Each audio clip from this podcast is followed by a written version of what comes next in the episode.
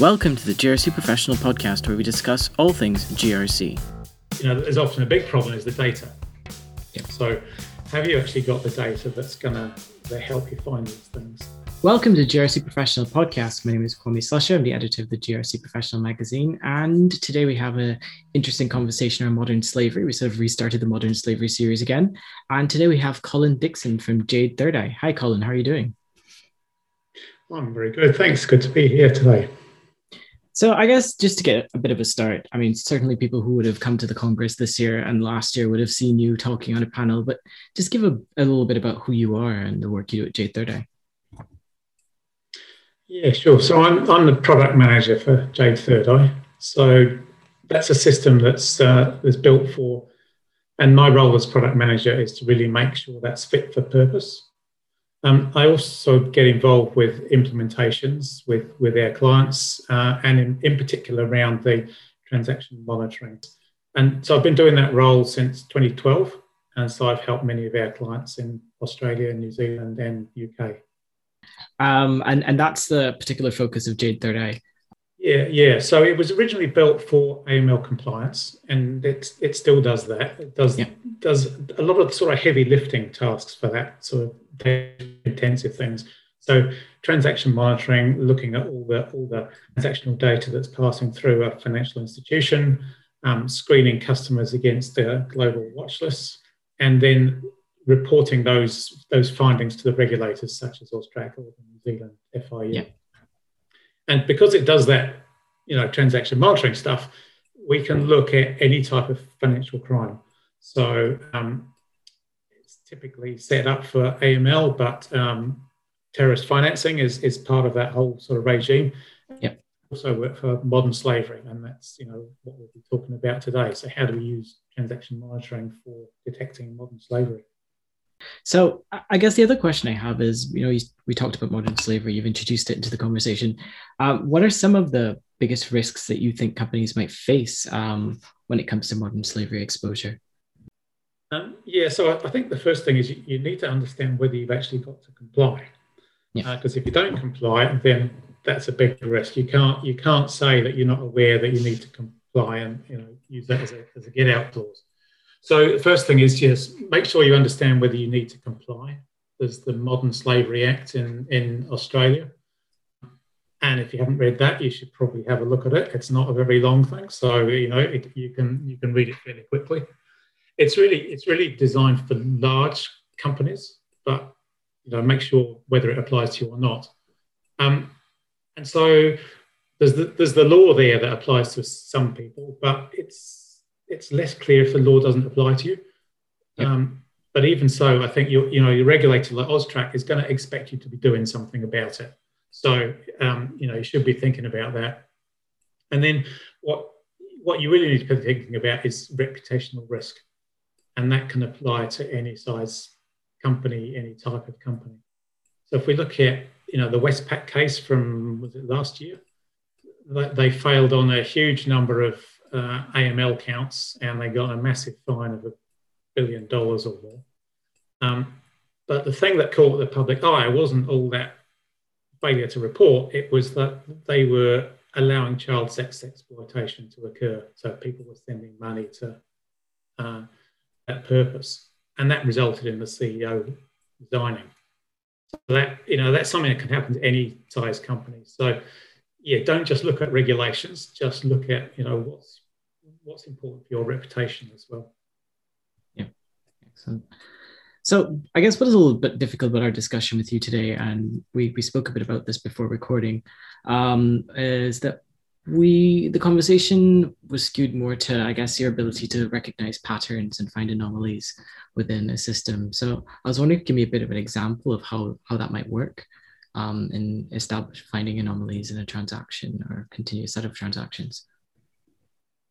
Yeah. Um, so, so the first first thing you need to do is just is just work out what pattern you're going to look for. So, so what are your risks, and and then how do you relate those risks to your data?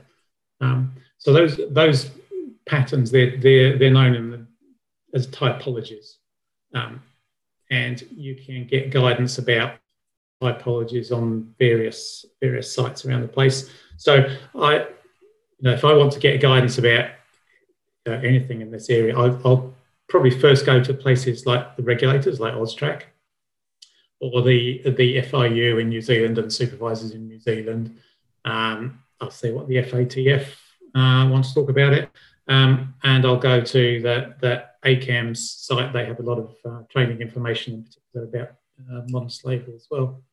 Um, but then, so all these typologies, so that it all depends on your business. So what, what are the particular risks for your business? You know, looking at your customers, what do they do? What products do they have?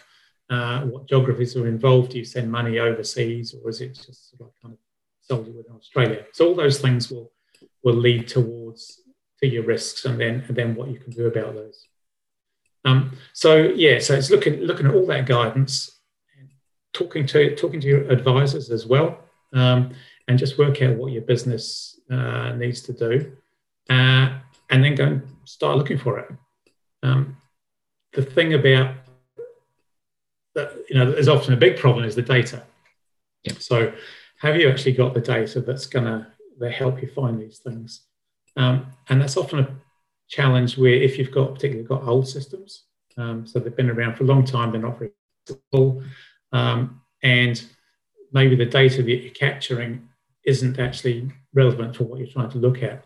And because modern slavery is relatively new, then yeah, maybe your system doesn't capture the data you need. So yeah, data is a big, a big issue. Oh, excellent. Uh, I guess you know we, we spoke about established topologies just now, um, where you you mentioned um, going to AUSTRAC and some of the regulators.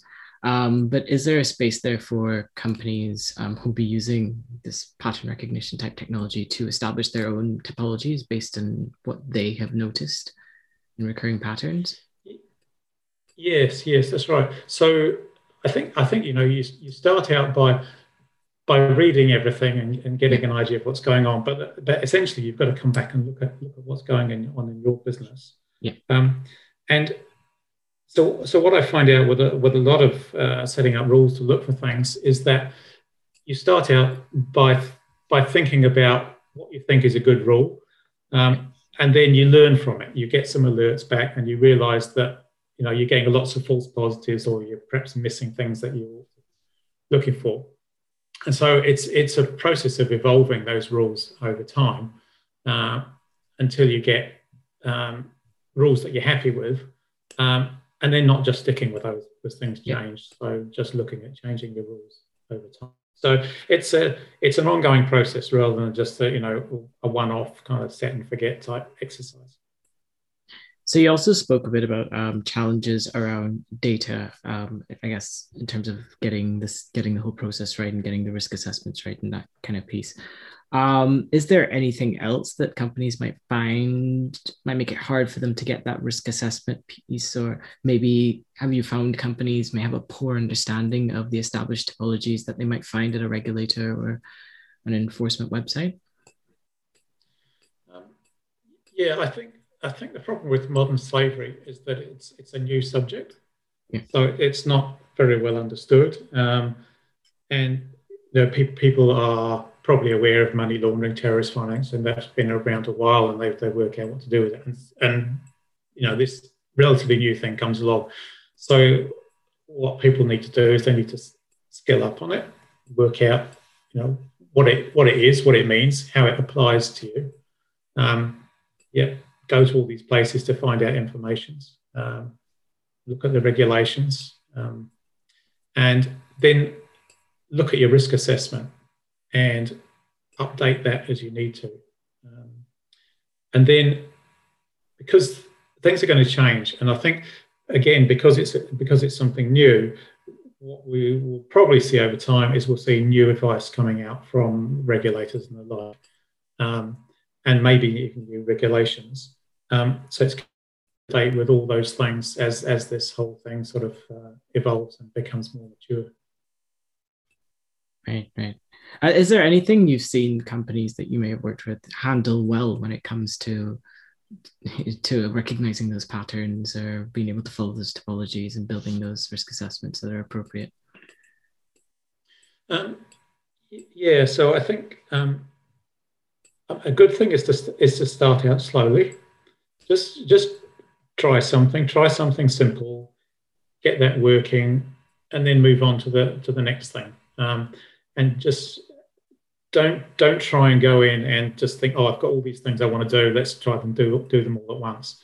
Um, partly because it takes longer to do them all at once, rather than get one in and start making that um, work for you, and partly because you do too much, you tend to get confused by the results. You know, you, you're looking at you're looking at too many new things at the same time. So let's just look at one. Um, and then when you've when you've got uh, running, things I've seen work really well is people that um, regularly review those rules. So if, you, if your business changes, if you have a new product, it's kind of, well, it ought to be kind of obvious that you should go in and um, look at the risks of those and, and address those in those rules. But less obvious is, is that things may just change slightly over time, and it's just looking at the results of some of the alerts you've got over time. Um, the data may change in your system because uh, you know somebody's somebody's in the IT systems changed something, improved something, and it hasn't sort of flowed through well. So it's keeping a keeping a check on all that um, information. And one of one of the one of my clients has got a process that I think works really well. They have um, at the end of this end of each week, they just have a stand up and they just talk about anything that's just popped up in the week that they want to talk about. And then uh, I think monthly, they have a sort of a more in depth review um, of all their rules, whether they should be making any changes. And then annually, they they just go right back to square one and say, have we got the right set of rules? And just do a thorough review of those things. Um, it, the other thing I think is really important is having the right attitude. So it's not just about ticking the box for compliance and avoiding reputational risk. So, in particular with modern slavery, just just think about the people that are affected and think about what you can do to help those people. So, you know what you can do. So it may stop a child being sexually abused. It may stop a foreign worker brought into the country under false pretenses and working as a slave. So it's got a very human element in there. So anything you can do, even if it's a small thing to get started, you know, it could be helping uh, people out there.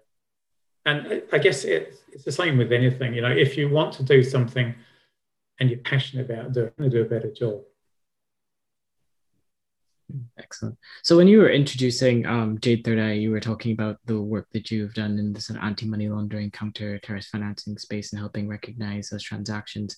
I was wondering, since we're talking about modern slavery, are there any differences you've noticed in the processes of dealing with compliance for AML CTF versus um, dealing with modern slavery? Mm. Yeah, it's it's really it's really quite um, and the, the sort of patterns that that I've been talking about, where where you're looking at um, people paying for like child abuse, or um, you've got a you've got a foreign worker that you're you're treating as a slave. The, the, the sums of money involved with those are relatively small. Um, so in that sense, it's a bit more like the, the terrorist financing side than the money laundering.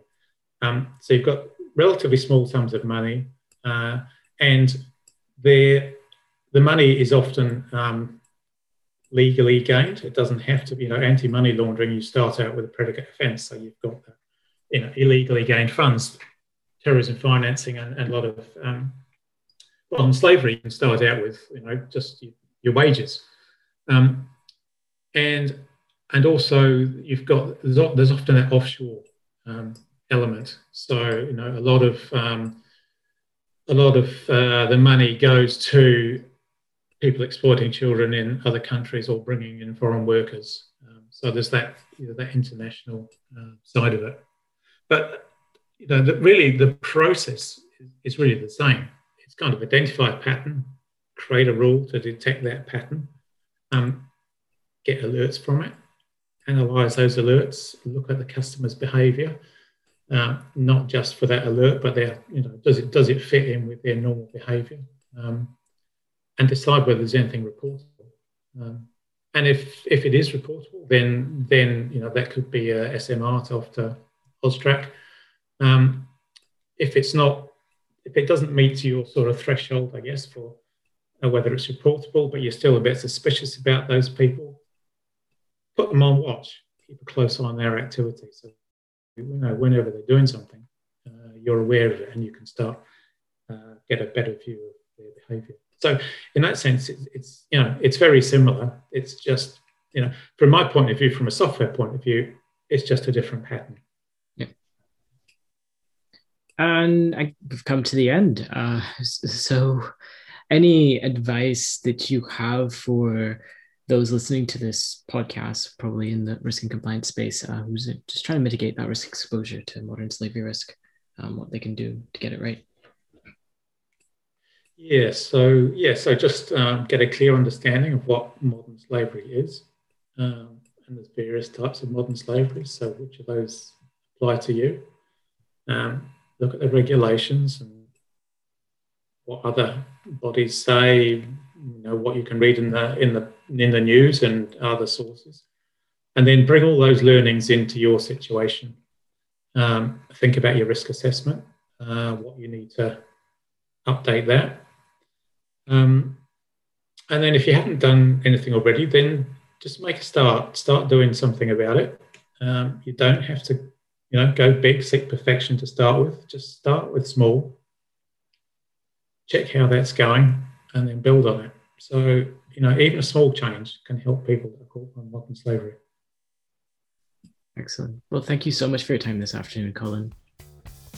Hey, no problem. Nice to speak to you. This podcast was a production of the Governance, Risk and Compliance Institute, and the music was produced by Rob Neary.